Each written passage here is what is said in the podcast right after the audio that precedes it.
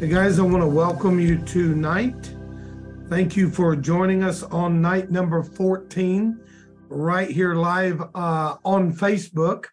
We are doing from Zoom live to Facebook, and I want to take this opportunity to welcome you and thank you for joining us tonight. We're delighted to have you and welcome. So uh, just uh, come right on in, and we're going to give everyone a moment or two to uh, join us tonight. Uh, Lola and Deborah are in the room along with some others. Welcome. So glad that you're here. Hope that you all have had a good day. And uh, hope, Deborah, that you enjoyed the um, training this morning online. It was, um, I, I, thought, really incredible. And I hope that you were able to um, to catch that. I think you did. But uh, whether or no, I just wanted you to know it really was a great, a great time. And thank all of you for joining us tonight. Deborah is telling us she is from Campbellsville, Kentucky. And look, that's really important when you come in to be sure and do that. It just helps us to understand and see a little bit uh, who's joining us. And also, it gives us an opportunity to interact more uh, during our time together. For example, like right, uh, last night, right near the end, uh, I asked if there were was anyone who felt like that they would like in this last week. Um, I I wanted to see if anyone had an idea for a subject matter or a topic or something from history or something that they would like to know more about. Hey, Beth Curtis, welcome. Thank you for jumping in. Lola is there in Bowling Green, Kentucky, of course. And uh, so last night, people ended up mentioning four things. And uh, these things I'm going to cover in our third and final week of the communion fast. And so there's Jack Fambro as well. Welcome, Jack and uh, I'm gonna get a, to connect with Jack tomorrow afternoon. I was hoping to do it this evening, but uh, kind of got um, messed up on my phone calls. But nonetheless, uh, he gets that. And so um, uh, the four subjects that were mentioned last night that people wanted to w- wanted to see us address uh, one night next week. So I'm going to take a one night each and we're going to cover these four uh, topics. So one was um, I, I, don't remember. I think it was maybe Lola who wanted to hear more about the king priest anointing. So I'm really excited to do that. So we're going to do that. Another one was I believe it was Linda who mentioned she'd love to hear more about deliverance for captives. And that one has really intrigued me. And so um, I really want to do that one one night next week. I think it was Linda Elias who mentioned deliverance from captives as a topic to really address in uh, in our last week, uh, which will be next week. And the third one that someone asked about, I believe maybe it was Deborah, which was uh, really uh, do a teaching on how to walk in the perfect will of God. Now, boy, that's a that's a that's a that's a wonderful topic right there. May have to pull Jack Fambro in uh, with me on that one. And then the fourth one was I, I don't know. I think it was Mary Fuquay, but uh, somebody mentioned um, talk more about the marriage ceremony uh, as it relates to the covenant. And so I'm going to be doing that. And I've always had a lot of interest in that right there. And so uh, I'm going to be addressing those four subjects. Uh, I'm going to take each one of them on a separate night and address those four subjects next week. Now, we, we would have another night where we could do another one. So if somebody has an idea on here, it's something really on your heart and mind, then uh, we would love to share that as well uh, one evening. So that would give us five nights. And I really think that would kind of be fun. And here's part of the reason why. I really want our time together, particularly in this setting. Sometimes when we go online, we'll do a, a, a live class in our SOAR school and the setup is different and all of that. This is really the 21 day communion fast is really designed to be more personal, a little more intimate, uh, sitting, sharing, uh, conversing, dreaming together, and uh, really trying to implement by faith the covenant promise of God for um, for our lives, families, nations, and everything that God has has provided for us.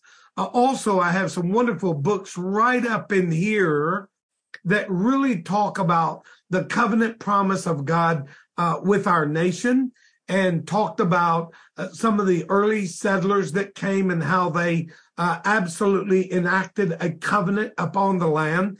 And so our, this land, by the way, let, us understand something. This land uh, has a rich and incredible history that would predate in many aspects uh, those of our own, uh, uh, what we would identify nationally as some of our original settlers. We know that the First Nations people made an incredible uh, contribution to the land, and, and we want to get into some of that. We uh, had a call tonight about coming to North Carolina and meeting with uh, nine different tribes of the First Nations people and really talk and teach about the history of the Washington's Cruisers flag or what is more commonly today known as the appeal to heaven flag. Uh, after i had that dream uh, a few years ago and and now that dream has literally just circled around the world. It really has been a crazy thing.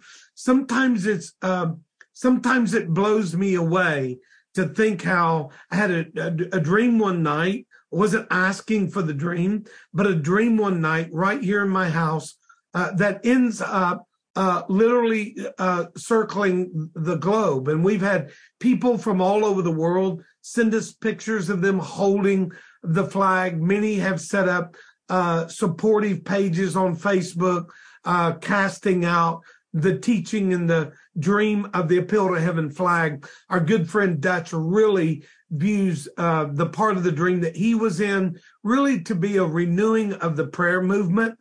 And for me, though, the dream really represented, uh, in fact, America's greatest awakening. So we celebrate all who are carrying that in a great way. But I know that in my heart, the night I had my dream, and Jennifer helped me to be able to process it so effectively the next morning. But for me, I knew that number one, America was going to be going into a very dark period of time. But there would come a time when there would begin to be a gathering of key leaders, a key fellowship, if you will. Uh, I know that uh, our good friend up in Ruth Willard, now that, that name Key Fellowship, the moment it came out of my mouth, I thought about those guys up there because uh, that's what they call their fellowship. And they are a wonderful prophetic uh, prayer movement. But more than that, really do prophetic acts of redeeming the land and the covenant promise of God upon the land. But that's really neither here nor there, other than to say, I believed by the dream that our nation was going to go through a very dark period. But the time would come when leaders would begin to collaborate and come together for a cause greater than any one of us individually. Guys, I promise you, I'm not sure tonight whether or not we have yet fully learned the message that God wants to give his church in the end of days about the necessity of our coming together, collaborating, cooperating, supporting, supporting, uh, celebrating one another rather than get into a competitive deal. It, we just need to be delivered from that. And, and we know and we are witnessing many, many leaders coming together.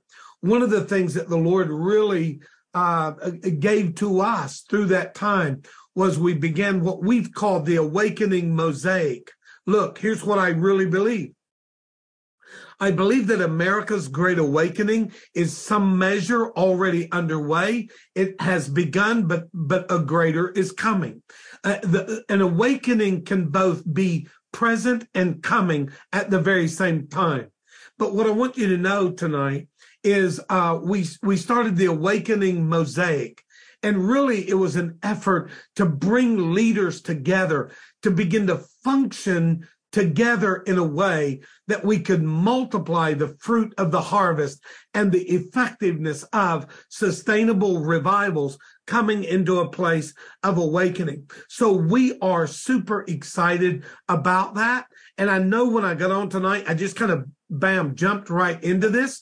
So I have, um, so I have, um, not really able to see comments right now. I need to get my phone. My phone's on. I, I, I don't want to look down right now because I'm I'm on a roll, but I need to get my phone set up where I can see the messages.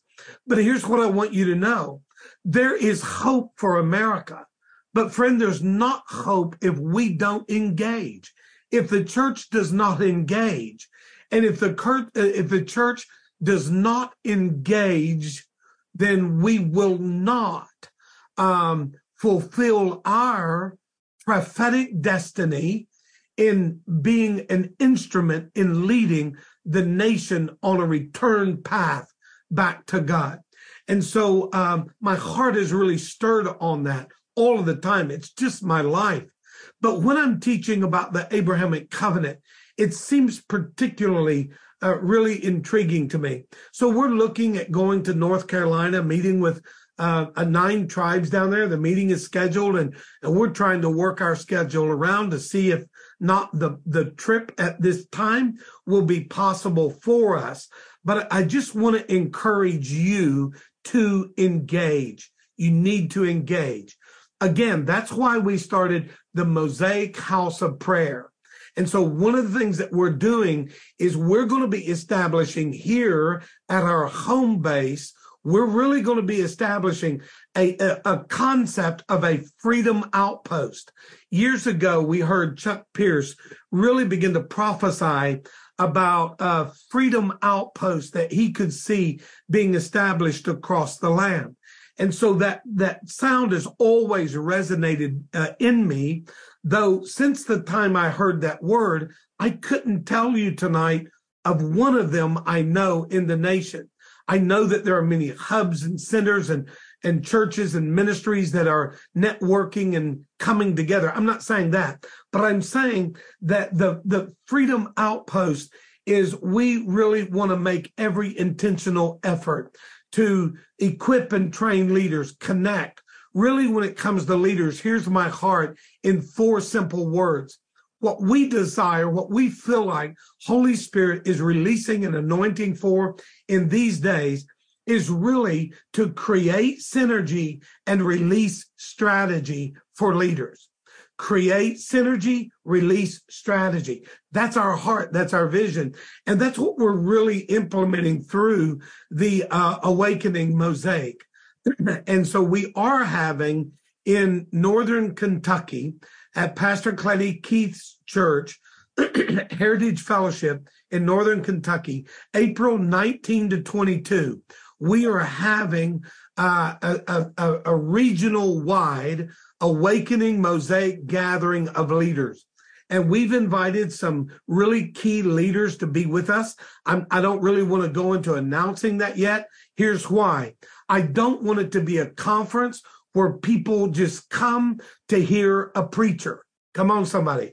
I want it to be a gathering where leaders are drawn by the Holy Ghost to come together that we might begin to form a collaborative front line to establish a strategy that we could see revival and awakening really advance in the land. I, I, I'm, I'm convinced that revival and awakening will not just be carried on the back of one good service after another good service after another good service, but we must engage leaders and we must engage them in a spirit of humility, honor, and holiness. That is the bedrock foundation for the awakening mosaic. We want a foundation of humility, honor, and holiness because leaders, when we come together, it cannot be a it, cannot be a, a, a competition preaching conference. It really needs to be strategic. We need to establish roundtables. We need to have conversation. We need to be able to convey a spirit of honor, a spirit of humility, and the spirit of, of holiness where we begin to cry out as one uh, for the nation. And so that's what, that's our heart. That's where we're boldly moving into in this year, uh, in a, in a bigger way. And we are establishing the Mosaic House of Prayer. Uh, we're doing that online. Now, what I'm going to do is I'm setting up a private, completely private Facebook page that's going to be the Mosaic House of Prayer. And what we're going to do is we are going to connect. Initially, I feel that the Holy Spirit has called us to connect 1,000 homes across the nation or globally, connect a thousand homes strategically in prayer. Now, this is not going to be the kind of group where we just come together and we just pray sporadically about certain things that may come up among us. What we want to do is develop a very intentional strategy of, of converging together the word and the spirit so that we're praying by the Holy Ghost, the declared word of the Lord, that we might see a strategy implemented uh, for uh, true awakening and transforming revival. Now, tonight uh, is going to be a little bit different. I do have some things I want to share with you about the Abrahamic covenant. But look, I, I feel tonight compelled by the Holy Spirit to share with you a dream that I had that I don't think I've ever shared publicly. My wife, Jennifer, is here, of course. She's in the other room. She's working in the text thread. Let me, excuse me one minute. Let me just make sure that I can get that opened up here uh, she's already in the text thread, I'm sure, and she can correct me if I'm wrong. Okay, there it is. Hey, first person I see is Sherry. Come on, awesome. Thank you so much. Thank you for jumping in. Well, there's Ruth Willard right there. Uh, Proverbs 24 6. The message strategic planning is the key to warfare. To win, you need a lot of good counsel. Somebody write that down right there. excuse me, Proverbs 24 6. I'm thinking that in just a moment, uh, a, a, an angel army is going to enter my room and uh, an army of one is going to bring me a cold drink. And so I'm, I'm just, I'm just, I'm just going to see if that, you know, if there's any way that could happen. And so, um, so what I want to do tonight is I want to take a moment and I want to share with you some scripture we are going to be taking communion together. And look, uh, Ruth, I, oh, I want you, look here, look at there. Isn't it amazing? Don't you wish you could, don't you wish you had an angel army like that? Graham Harvey says synergy is released only if you truly want to see something bigger than your influence being revealed. My goodness, look at there. Graham Harvey comes in the room walks up, takes the microphone, and just drops it. Goes back and sits down, and everybody just goes, What? And so that's amazing, but it's true. So many times when when leaders gather, we get so entangled with trying to um, expand our own personal influence that we miss the kingdom dynamic of a of a shared collaborative synergetic mission to make an impact in the nation. And so we're going to do that. And Graham, by the way, Graham and Mary, since the first meeting we ever had about the Awakening Mosaic, uh, Graham and Mary Harvey were there and we love that. And others may be on here who were a part of that meeting. But like I said, I'm just now jumping into the notes. So here's what I want to do.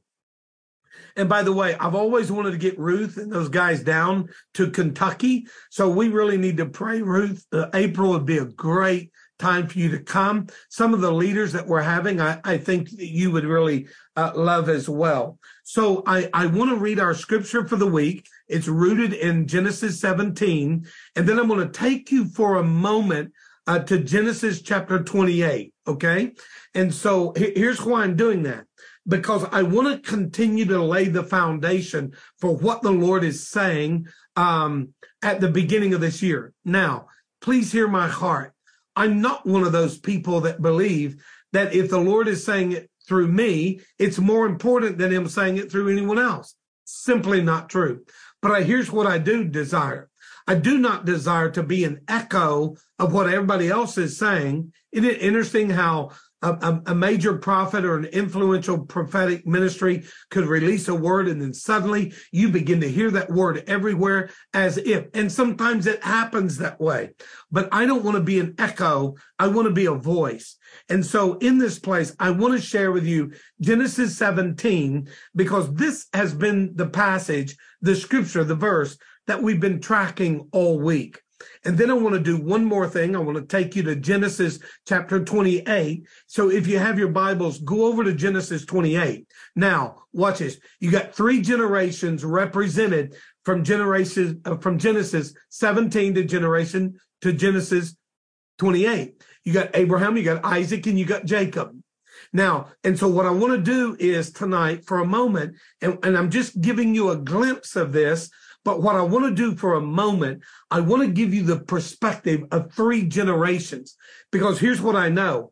America's greatest awakening, and in fact, an end time global move of God, is going to be carried in the hearts of leaders who are on fire, no matter who has a microphone. All right. So let's go ahead and say that. And so here's what I want to say. Genesis 17, 1, this has been our verse all week. And I thank you for spending your time with us tonight. And I want to be able to maximize uh, the gift of your time.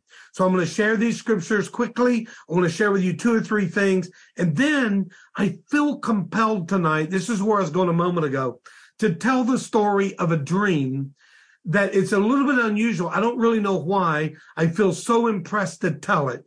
And I don't think I've ever told the dream before, but I was saying a few moments ago uh, Jennifer's on the thread. And if I have told it uh, publicly before and I have misspoken, she she will uh, uh be delighted. Uh, uh, you know, she'll correct me on here, and I'm perfectly fine with that. So look here, Genesis 17, 1. It's our verse for the week. Have you been reading it? Have you been reading it all in these verses and chapters that we've been reading now for what, 14 days? And remember, tomorrow night, on Sunday night, we're going to be celebrating answers to prayer, breakthroughs, and we're going to be celebrating uh, what God has been ministering to us in the first 14 days. Genesis 17, 1, when Abram was 99 years old. Somebody go ahead and write in the slot. I'm not too old yet. Come on. Is anybody on here 99? I don't think so. Nobody yet. Is anybody on here 99? I'm not going to start asking people's ages, but I'm just thinking, and I'm trying to think through the list as I know it and have seen it. and there may be a couple of y'all close, but there ain't nobody 99 yet, to my knowledge. But here's what I want you to know it's not over yet.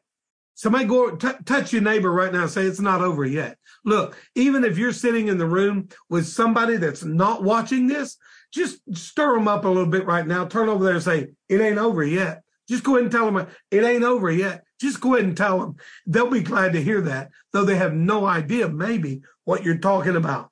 Beth Curtis says, I'm not too old yet. Lola says, I'm not too old yet. Jean says, I'm not too old yet. Jean's nowhere close to too old yet. I'm not too old yet. See, Mary? Jennifer, I'm not too old yet. See, we're not too old yet. But sometimes in our minds, we have eliminated the possibility of God using us way too soon. So many times God uses people right where they are, and he wants to do that even today. So when Abram was 99 years old, the Lord appeared to him. I love that. Uh, it's it's like that New Testament word apocalypse. It's like it's the unveiling. It's the it's the revealing. It's like it's like it's like it, it's found again in Second Chronicles chapter 20. It's like God hidden in nowhere reveals himself in somewhere. And it's like God who was not seen is suddenly seen. It's like God who was not there is suddenly there. That's what's happening here. It's the unveiling, it's the uncovering, it's the revealing of the heart of God in this covenant promise. Really is pretty amazing. Look, when God ministers to you in a service or he touches you at an altar, wait a minute. So you know what? Nell Vaughn, she replied in there, I'm 95 and I'm not too old yet. Everybody in this room needs to go give Jennifer and mine by proxy, my and Jennifer's Aunt Nell a great big old hug and God bless you and I love you. She's 95, honey, and I'm I promise y'all right now, um, she's probably stronger than many 40 year olds on here. I'm just saying. And uh, so we love that.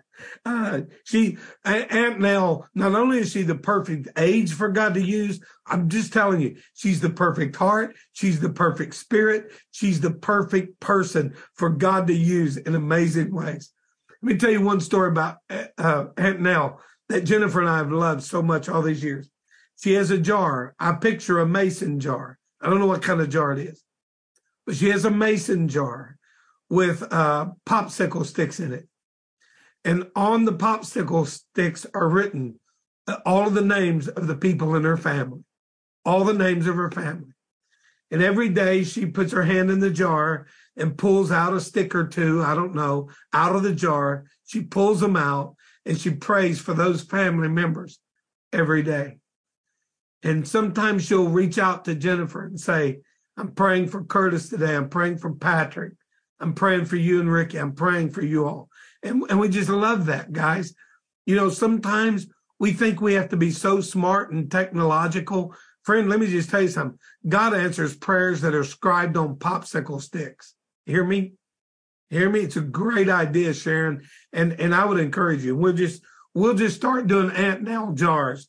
You know what? Here's what we're gonna do. when we set up the Mosaic House of Prayer, the face group, the, the private face group there. Not everybody's going to be on there, by the way. But when we set that up, we're going to put a jar uh, connected with that page that and we're going to put prayer requests on that uh, in the sticks on the popsicle sticks in that jar and uh, we're going to do it in honor of aunt nell and we'll pray for people all over the world so that's pretty awesome so uh, jennifer help me get that done all right. And, and, the, but the Lord said, I am the Lord Almighty. Um, walk and live habitually before me. We looked at that last night and be perfect, blameless, wholehearted, or complete. Are you serving God wholeheartedly? We we talked like like like last night from this passage that really the imagery of that verse is amazing because it's not calling us to walk in the shadow of his glory. Well, wouldn't that be something? But rather, he's calling us to walk in the brilliance of his face. How much greater is that? And then verse two, I will make my covenant my solemn pledge between me and you, and you will multiply exceedingly. Now, we've read much of that chapter over the last week, but, but we begin the week by declaring that this is a year for multiplication. It's a year for expansion. It is a year for El Shaddai.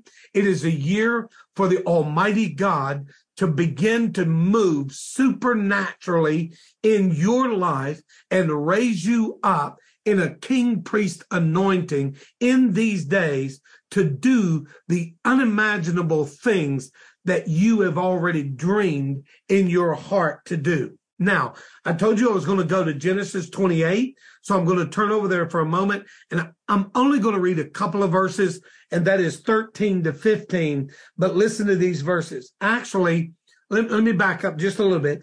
Jacob left Beersheba. You remember that. Isaac had put the blessing up on uh, Jacob, and Jacob was now the direct heir of the covenant promise of God through his grandfather, Abraham. Can I tell you something? The covenant promise that God made with Abraham did not die with Abraham's generation. Hear what I'm saying to you? Did God make covenant with Abraham? Yes, he did, undeniably, irrevocably, uh, inconceivably, even. God entered into covenant with Abraham. Was it for Abraham? Absolutely. But it was also for every descendant of Abraham. Come on, somebody. and it was for every generation. And watch this. It even impacted every family of the earth for all of humanity. Now think about that for a moment. But yet, the reason why I'm emphasizing this tonight is because every single generation must once again return to the hope of the covenant promise of God and begin to reassert its principles upon the earth. Hear what I'm saying to you. This is bigger than what we may realize.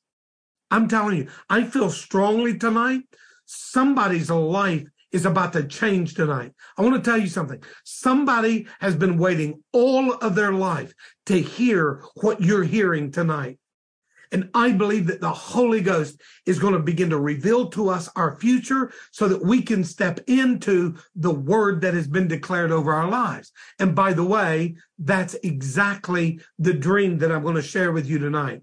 But, but we go there. And so what happened was Isaac blessed Jacob to, to be the heir upon the earth, the carrier, if you will, of this covenant promise that was originally given to him by his to his father Abraham. Now, check this out.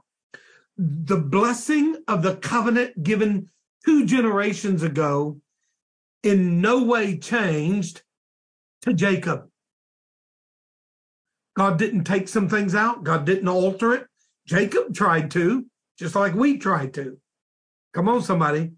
Jacob had just enough bad religion to not really respond well to what was just given to him.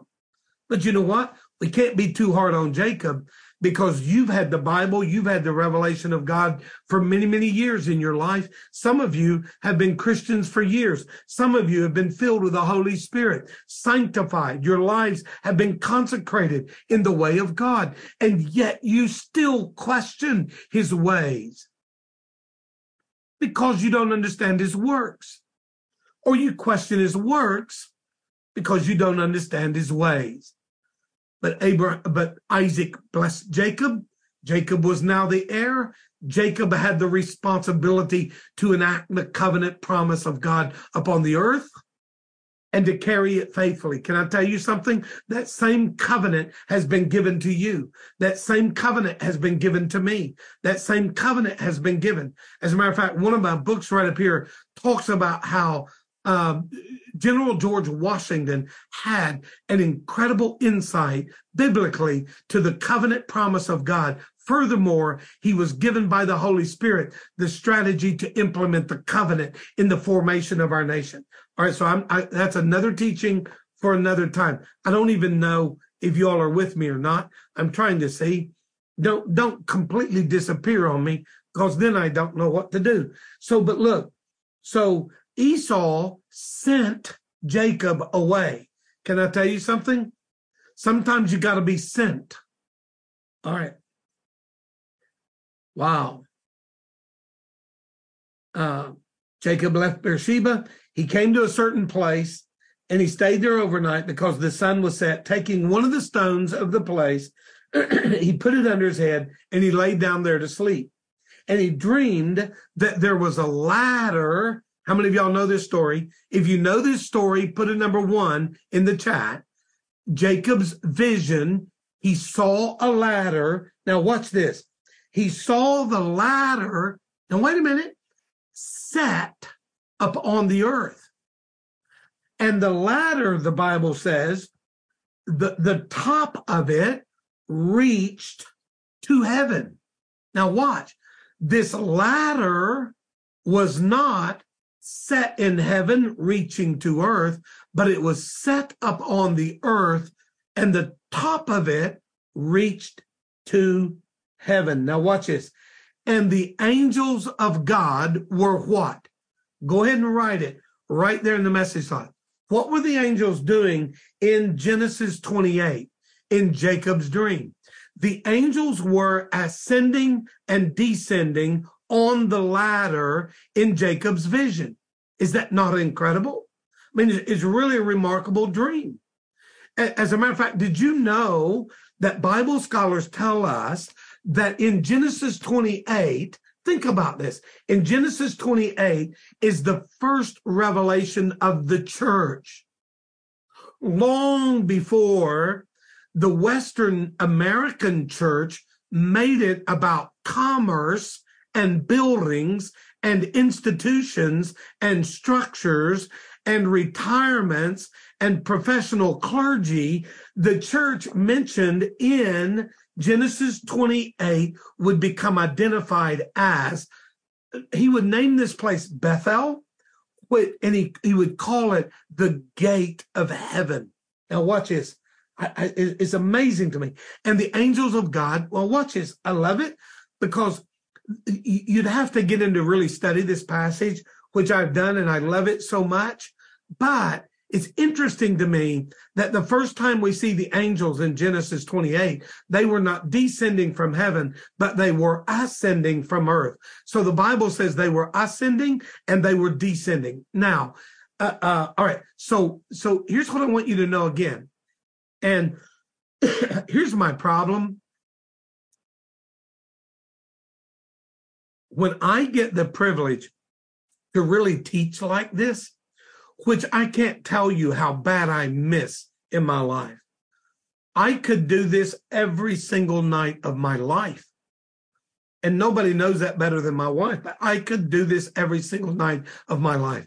And when I when I'm absent from it for a time, when I'm absent from it from a time, my heart begins to despair over the covenant promise and the hope of God in the nations. But look, the angels were ascending and descending. Now, here, here's what I want you to know. This is, this right here is a dynamic picture. Now, here's what happens.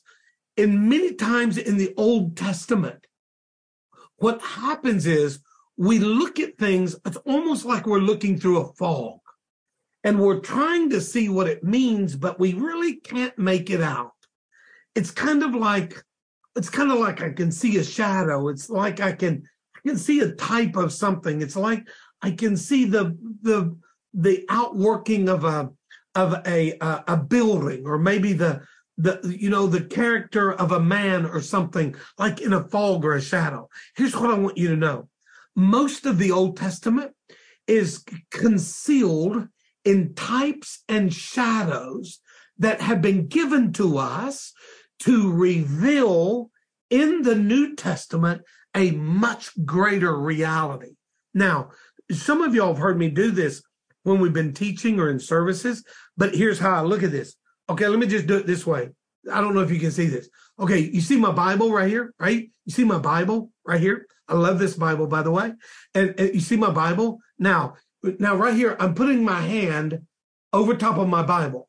I'm not touching my Bible. But put put a number two in there if you can see my shadow up on the Bible. All right. If you can see the shadow of my hand, I hope y'all can. I don't really know. But if you can see my shadow up on the Bible, see, I'm not touching the Bible, but the, the shadow reflects the movement of my hand. Okay, they can see the shadow. Good. So, so here's the difference between the Old Testament and the New Testament. The difference is this best way I know how to describe it. The Old Testament is like my shadow up on the page. You, you, can tell it's a man's hand. You probably wouldn't be able to look at it and say, oh, yeah, that's Rick Curry's hand. You, you're not that good, right? But you can tell it's a man's hand. You can see it. You can see the hand but it's a shadow upon a page and you really can't make it out. The difference between the Old Testament and the New Testament is the difference between that shadow upon the page and my real hand. See, this is my real hand right here. Get close enough. You can see my fingerprints. You can see the lines in my hands. You can see the hair on my hands. You can see my knuckles. You can see my thumbnails. You can see, you can see my hands. the shadow is one dimensional. My hand is three dimensional, four dimensional. My hand has the capacity. Look, in the Old Testament, the shadow, you can witness movement, but the shadow can't pick this up. The shadow can't get me a drink. The shadow can't pick up the bread, but the hand can. And so here, here, here's my point. The Old Testament, see, the Old Testament over here is, is, it's wrapped up in types and shadows that we're like, oh, it's a ladder. Isn't that awesome? You know, we need to put a ladder up in the prayer room. Well, why? Well, because it's a great image of angels ascending and descending. You know what? It's amazing to me. Sometimes people, am I too wound up tonight? I feel like I'm pretty wound up. If, if I'm too wound up, somebody just blow a whistle or something, calm me down a little bit. But here, here's what I want you to know. So many times people get so enamored with angels And they must have forgotten they got the Holy Ghost on the inside of them. Holy Ghost, angel. I'm going to go with the Holy Ghost. now, I'm not discrediting, please don't understand me. I'm not devaluing the revelation or the understanding of angels and all their participation and work upon the earth. But look, here's what they do. They partner to work with us. When? when we stand in the covenant promise of God and do what God has called us to do. All right. So, but in the Old Testament, we see these types and shadows. We see a ladder we see a ladder set up on the earth. It's kind of weird. Top of it goes all the way to heaven. So for the first time in all of scripture, we begin to see the conjoining of heaven and earth. It's, it's a picture of heaven and earth being made one. It's a picture of earth having access into the heavens. It's an amazing thing. We've never seen anything like it before. So, so the, the writer records it. Abraham, Isaac, Jacob tell the stories. It's recorded for every generation of humankind to begin to scratch their heads and say, wow, what's the ladder all about? I mean, it's set up on the earth. Top of it reaches to heaven. Angels ascending and descending. And then God comes to that spot and ministers to Jacob personally just a couple verses ago, it was his father Isaac who was imparting to him the covenant promise and sending him forth into the future to carry what God has declared. Can I tell you something? Somebody has got to carry into the future what God has already declared. Friend, it's not a new word America needs. It's not a next word that America needs. America needs this word. This word is enough word to bring about everything we desire and need to see upon the earth. So, but here's the point. Here's the point.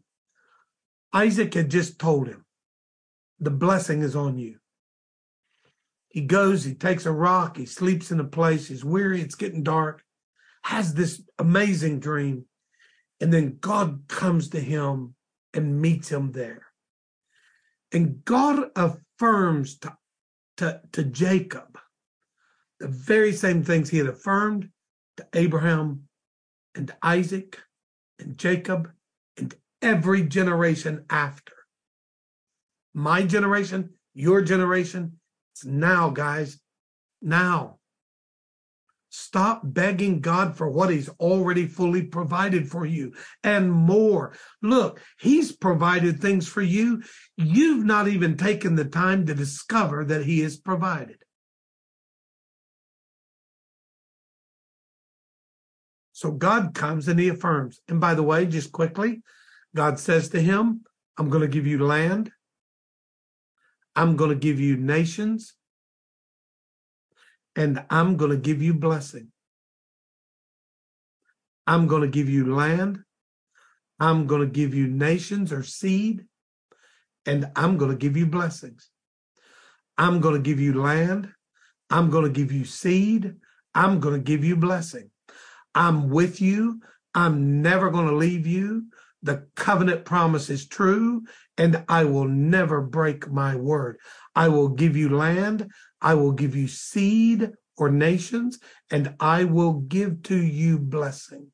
By the way, in the founding of our own nation, many of the founding fathers understood the covenant promise of God enough to declare the land, the seed, and the blessing of God upon the land forever. It's an amazing thing. It's an amazing thing. But God says that to him.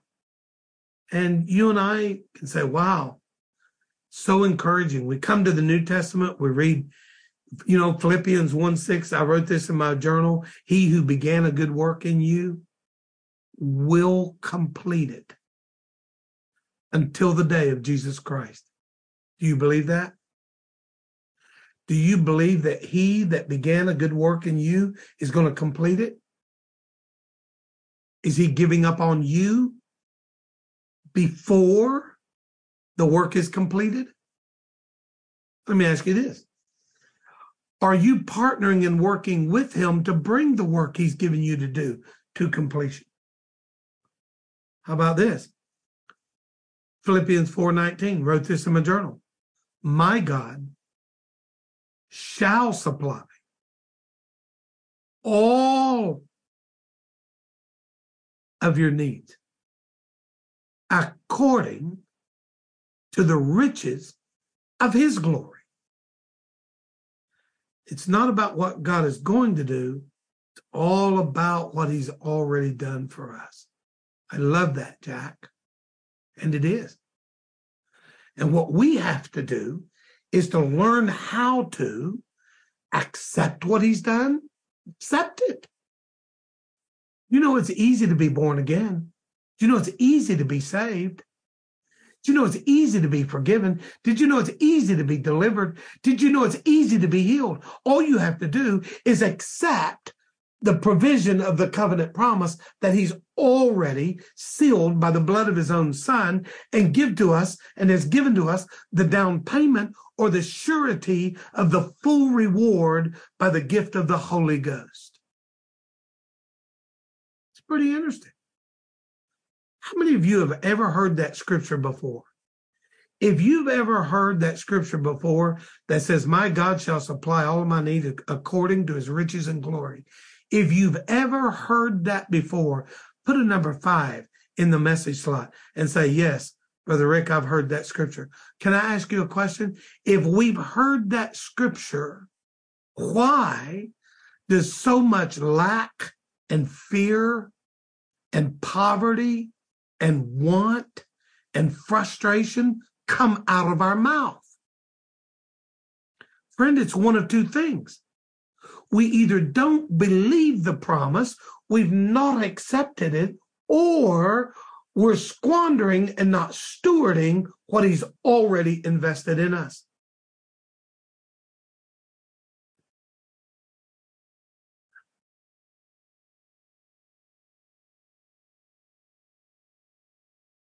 You know, Nahum 1 7 says, The Lord is good. He's a stronghold in a day of trouble. Wow. yeah, I've told people a long time, it, it your biggest breakthrough doesn't come by the revelation that you hear. Your breakthrough comes by the revelation that you hear, you respond to. There's got to be a response in the heart It's got to be a response in the mind, the mouth, the ears. It's got to be a response. Look, many, many, many people have sat through a gospel message and left unsaved.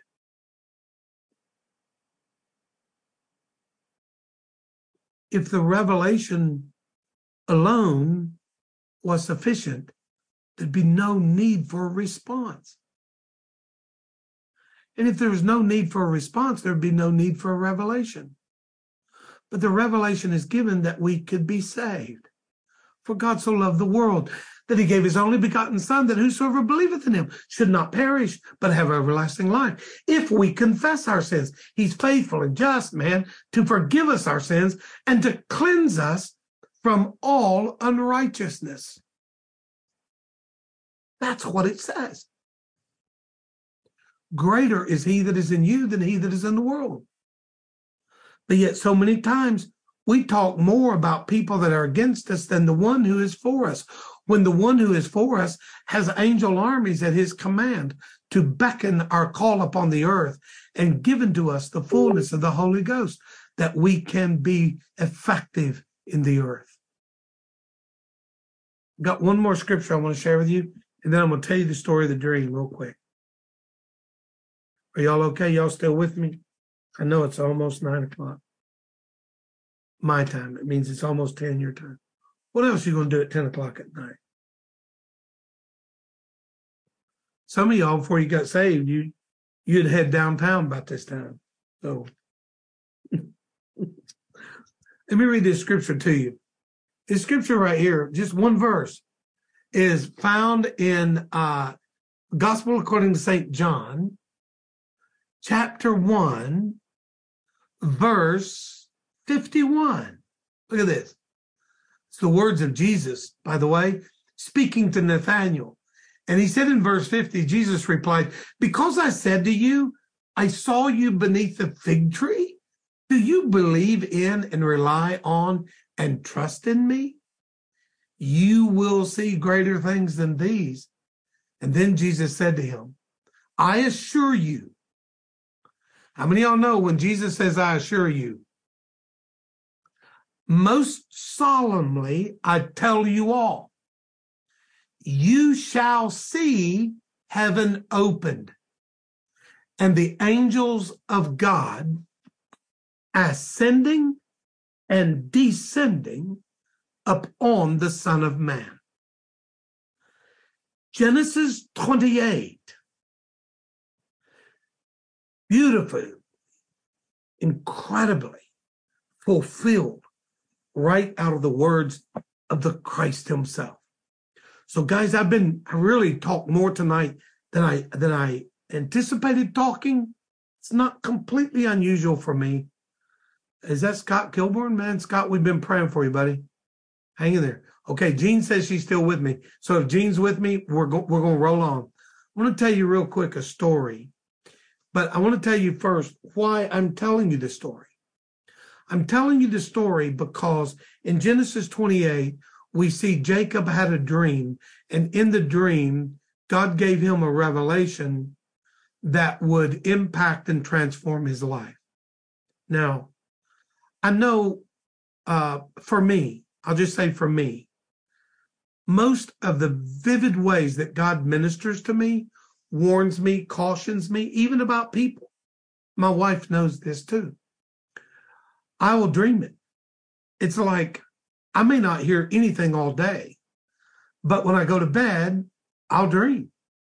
And many times, just like the appeal to heaven dream, it, and that's kind of what I started with, because we we got an invitation to go to North Carolina and meet with nine uh, First Nations tribes and teach about the appeal to heaven flag and the awakening and revival that's coming to the First Nations people.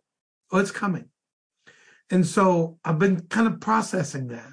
But it's still so weird to me to think I could have a dream in my house right here, and that dream literally go all over the world. People have sent us pictures all over the world of them holding up the appeal to heaven flag. Even these years later, I've never had any person who told me they learned about that flag in school or saw it or anything else. But I want to tell you a dream. And really, here's why I'm telling you that dream. Number one, it was a prophetic dream. Number two, it was a prophetic dream of a warning and instruction. Thirdly, it was a dream that would save my life, not figuratively, it would save my life. So, what I'm telling you is, we are living in incredible days. I mean, every day there's another news story of an 18 year old, a 20 year old, a 30 year old, a 40 year old, perfectly healthy, many of them young athletes dropping dead just like that. Heart attacks. And now, the article I was read the other day that the CDC is looking for uh, trying to develop a shot or something to inject straight into the heart to help the young that are dying suddenly with massive heart attacks. Now, look, this is not the platform tonight for me to get into that, other than here's what I'm saying to you. We're not living in normal times.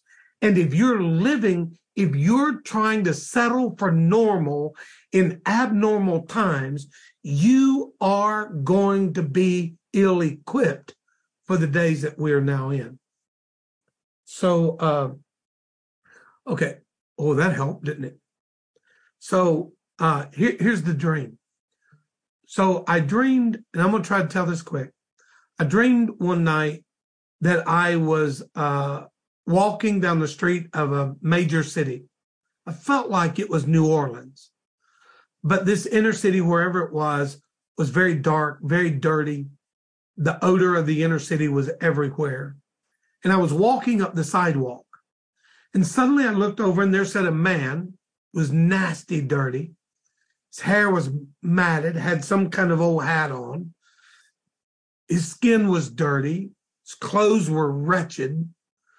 The odor from this man was terrible. He was sitting uh, on the sidewalk, leaned up against the building, had a few of his little belongings sitting around him, and he had a little thing there begging when people go by. And then suddenly in this dream, as I begin to walk by this man, I looked down at him. And when I did, I saw it was me. I looked in his face and it was me. So I immediately looked at him, looked back, tried to figure out what in the world. And so then the dream shifted and now I am the man sitting on the on the sidewalk, leaned back up against the building. It's my hair matted. It's a nasty old hat I'm wearing. Had nasty, filthy clothes on. I was dirty. I was sitting on the I was sitting on the curb begging on the sidewalk, begging. My belongings were around me.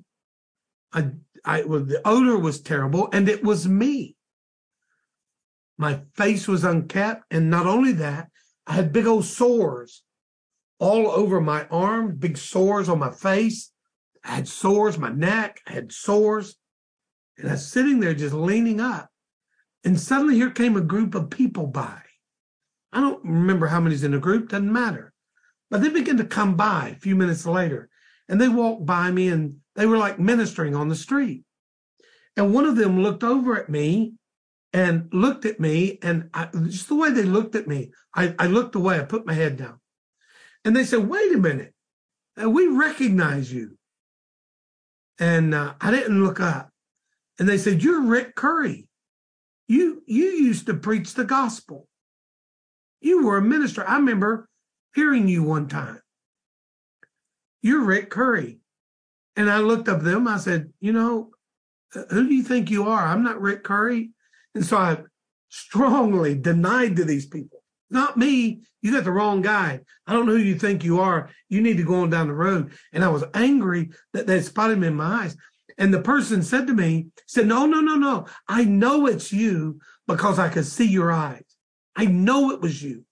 I knew it was you. I can see you. And I said, it's not me. You need to just go away. You need to leave me alone. Go on. And I tried to run him off. And he just was emphatic to tell me that he knew me, he knew I was, and he was praying for me, he's helping me. And the whole time he was there, I was just like, look, just leave me alone. Just go on, get away. And I was even going to get up and just leave and all of that. And then he, he goes away. And a, a few minutes later, there was a, a, a man that come by and he was all by himself. And he began to look at me. And all he said to me was, he just began to say, you know, he was right. Um, things have changed. You know, he was right. But I just want you to know there's hope. There's hope for you. And so then, uh, immediately from that, it was like he was helping me up. So he reaches down and I take his hand and he begins to help me up from the seated position. And I'm trying to gather up all my little nasty stuff. And he helps me to my feet. When he when he, when I get up on my feet, suddenly I'm standing on a, a platform, standing on a large stage of about, I don't know, thousands of people I'm standing in front of. And I'd just been introduced and I was supposed to go talk to them.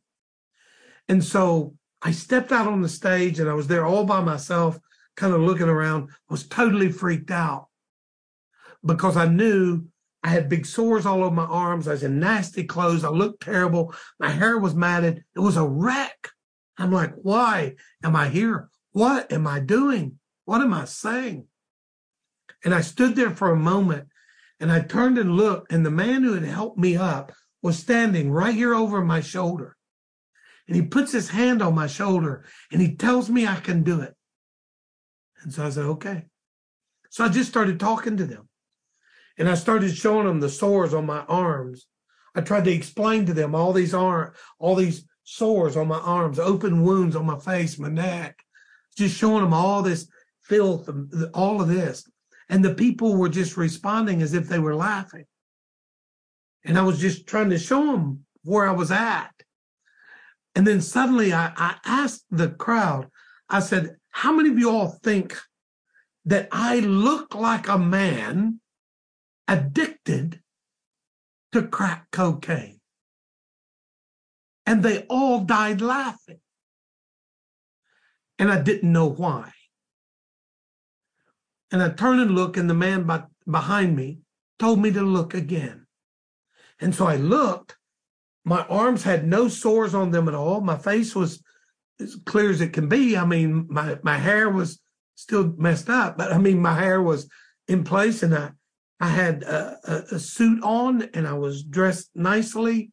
And uh, I, I had been standing the whole time in front of these people, very neatly dressed, say it that way. And the people were laughing because I had no sores. I had no places. I weren't dirty. I wasn't. And I turned back to them. And the next thing I said to them was in the dream, I said, How many of you all feel like I look like a man addicted to sugar? Addi- addicted to sugar. Isn't it a weird dream? How many of y'all think I look like a man addicted to sugar? They all begin to applaud and say, Yes, yes, yes. You look like a man addicted to sugar. And so I just began to give to them hope. This was a dream. I'm like, are you kidding me? What what in the world it was a dream? And then when I turned around, the man said to me, he ministers to me again, hope. But he said something to me I'll never forget. This was in a dream. The man said to me, he said, Rick, you you must learn that sh-. now everybody hear me on this. He said, sugar is crack to the sanctified. But it will kill you nonetheless. And I came away from that saying, man, what does that mean? Wrote it down in my journal. Me and Jennifer processed it a little bit, just dealing with it. It's like, wow, what's that mean? And and, and really, it, I, I, think part of the thing was oftentimes, I, hear me, I, because I'm making a point of this. I'm not just telling the story to be telling the story. I'm telling the story to make a point. Many times the church, many times we as Christians, we see ourselves full of sores, we're divided, you know, our neck is raw, our hair is dirty, our clothes are worn out, we're exhausted, we're fatigued, we don't feel an, effective, we feel like we just have this beggar mentality where we're sitting on the street corner and there's no authority and there's no miracles. And sure, you may have a revival here and there, and they may be saying all of this is going on. But let me tell you something. The revival that America needs and the awakening that is at hand is the likes of which you have never seen in your lifetime. And I begin to realize that part of what the Spirit of God was dealing with me about in that dream was my own self image on the inside. And I'm telling you right now, when we come into confident hope in the covenant promise of God, I'm telling you, He'll change how you think. He'll change how you see yourself. He'll change how you view yourself. He'll change how you first see yourself because the way you see yourself is the way others will see you. But the covenant promise of God gives to us Genesis 17, Genesis 28. Uh, we we looked tonight at Philippians, you know, 1 6. Uh, I'm sorry, 4 19. We looked at uh, uh, uh Nahum 1 7. We looked at John 1 51. On and on and on, guys. I knew from that dream, Jennifer and I knew. And by the way, I may dream the dream, but she knows more about it than I do because she, the Spirit of God made me a dreamer and gave me one who interprets my dreams. But here's the thing I knew God was dealing with me because he was changing me. And suddenly I begin to have hope. You know what holiness really means? I'm going too long. Do you know what holiness really means? Holiness really means that who I am on the outside is exactly who I am on the inside.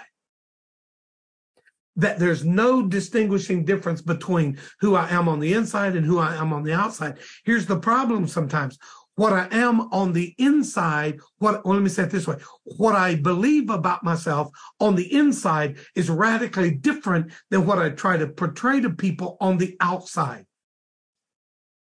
So it would only be a few weeks later till I heard the Lord say in a place of prayer, He's going to begin to renew the mind and restore the bodies of leaders because of the days we're coming into. A few months after that, COVID breaks out in between renew the mind and restore the body, I lost 115 pounds. Why?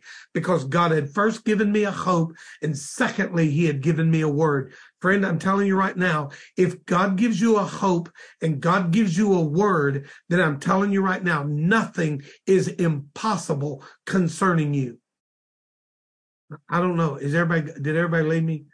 I don't know the the the the the dramatic change out here must be first the dramatic change that's in here and you know what when we got that word and jennifer and i we processed that word together and we begin to do that i begin to pull myself to it why? Because I had hope and I had a word. Let me ask you a question. How many of you have been given a word, but you have no hope? And how many of you have a little bit of hope, but you have no word? I'm telling you tonight, every one of you have both. Every one of you have a hope and every one of you have a word. I have a hope and I have a word. I have a hope and I have a word. I have a hope and I have a word. I have a hope and I have a word.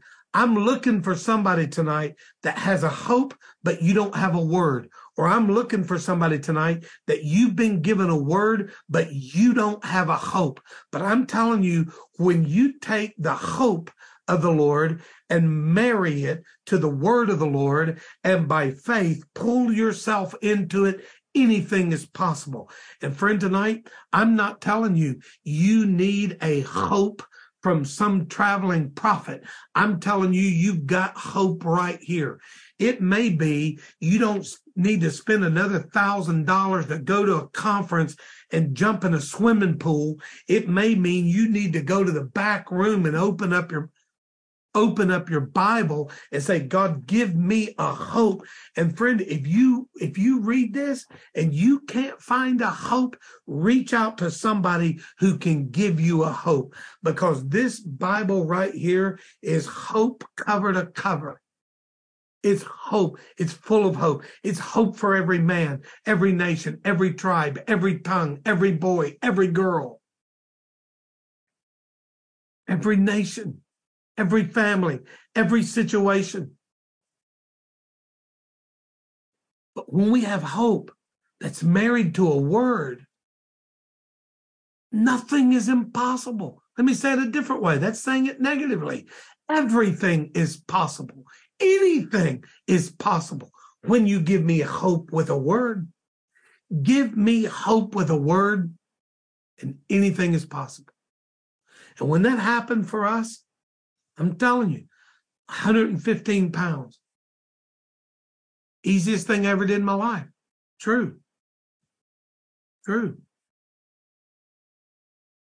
Could I afford it? Not really. But you know what I found out? The company was willing to pay me to get healthy. So now I'm saving money because I'm not spending $15 a day on Chick fil A or McDonald's or Burger King, but now I'm spending money and I'm transforming my life. Why? Because I have a hope and I have a word. And the Spirit of God says He's He's He's going to raise up leaders. He's going to renew their mind and restore their bodies for the days we were coming into. And when I had COVID, I was so severely sick I even had blisters breaking out on my body. I was so sick. And my doctor told me if I had not been doing this program, I would not have lived through that experience. But you know what? By the grace of God, I'm alive. And I'm alive because of a hope and of a word. The reason we do the covenant promise, the covenant uh, fast at the beginning of the year is because it brings us back to, to the most fundamental, elementary, foundational, revelatory truth of all of the Word of God. Friend, I'm telling you, everything else in this book flows out of that as a fulfillment of that. Genesis 28, we read to you, 13 to 15. John chapter 1, verse 51, Jesus said, You know what? You're going to see angels ascending and descending upon the Son of Man. Friend, I'm telling you, Jesus is that ladder. Jesus is the way. Jesus is the hope. Jesus is the promise. Jesus is the word. As a matter of fact, he is the eternal word. He is the eternal Logos. He is the eternal Logos. He is the Word of God. John chapter 1, verse 1. In the beginning was the Word, the Word was with God, and the Word was God. In our ein logos, kai logos, prostantheon in the greek i'm telling you he's the word in any language every language he's the he's the word to every nation he's the word to every family he's the word to every situation he's the word to every marriage he's the word to every ministry he's the word to every meeting he's the word to every revival he's the word to every every trauma. He's the word for every nation. He's the word for every tribe. He's the word for every generation. He's the word for every man. He's the word for every woman. He is the word, friend. He is the hope. The problem is we've been trained by the church to beg rather than trained in the kingdom to reign. And reign we must. The days demand it. I'm going to take communion. I don't even know if you guys are here or not. Maybe all by myself. We're going to take the bread, celebrate tonight. Wonderful body of our risen King. And friend, even as you digest this tonight, you be keenly aware he's coming again. And he's not coming as a ghostly figure wrapped up in a UFO. He's coming as the reigning, reigning King of glory. His blood, friend, his blood, his blood. It's not the blood of a goat, not the blood of a heifer, not the blood of a calf, not the blood of a lamb. The blood of the eternal Lamb of God, the King of glory. His blood cleanses from all sin. Did you know that? His blood cleanses from all sin. Friend, it's easy to get saved. You just have to accept the hope that the Father manifests in the gift of his only begotten Son. Even as he spared Isaac from the knife of Abram, he did not spare the death of his own son. for me and you. Let's drink it together. That's awesome. Thank you so much. I see Andrew on here. I'm going to be with Andrew on a podcast coming up on the 23rd, I believe it is. So we'll draw your attention to that so you can see that. Uh, guys, uh, please on here. Um, today's day 14. So next Saturday night will be our last night live on the communion. And we are going to have people over at our house next week during the live communion. And we're going to meet with them and have a time of prayer and impartation and all that before we go live uh, for the communion. So if you're in the Pensacola area, reach out to my wife, Jennifer, here. We'd love to extend to you an invitation to come be a part of that. So thank you for jumping in tonight. Land, seed, and blessing. It's on its way. By the way, you know, you know what God told um, uh, Jacob he, that he was going to give him land always in the covenant promise for a gathering place every generation has gathered. There's just too much. I could go on. Thank you all for joining us on night number 14. And I apologize for I went really long. God bless you guys. Get in church tomorrow. Have a wonderful day. If you don't have a church and you live near us, reach out to us. Come go to church with us. God bless you. Have a wonderful night.